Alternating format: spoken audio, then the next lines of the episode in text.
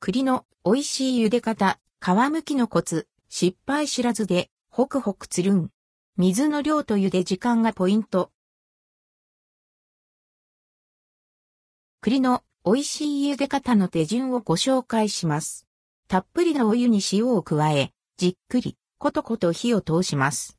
うだったら皮もふやけているので、剥くのも楽になりますよ。栗の茹で方、皮の剥き方レシピ。材料用意するものはこちら。栗200から 250g 水栗がひたひたにかぶるくらい、たっぷり塩小さじ1。茹で方栗を水でよく洗って鍋に入れます。栗がひたひたにかぶるくらいたっぷりの水を注ぎ入れ、火にかけます。沸騰したら塩を加え、中弱火にして40から50分茹でます。長く茹ですぎると美味しさが損なわれてしまうので注意。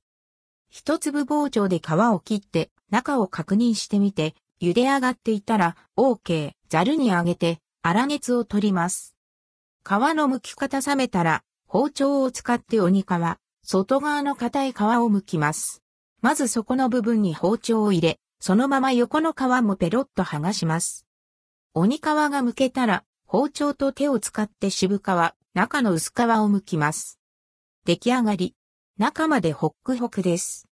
茹でてしまえば皮も柔らかくふやけるので、剥きやすくなります。あとは、お好きに調理して、秋の味覚を味わってくださいね。栗に関する関連生地栗レシピ、手羽先と栗のオイスターソース煮レシピ。柔らか手羽先にホクホク栗の甘じょっぱ、探りレシピ、鶏肉と甘栗の中華炒めレシピ。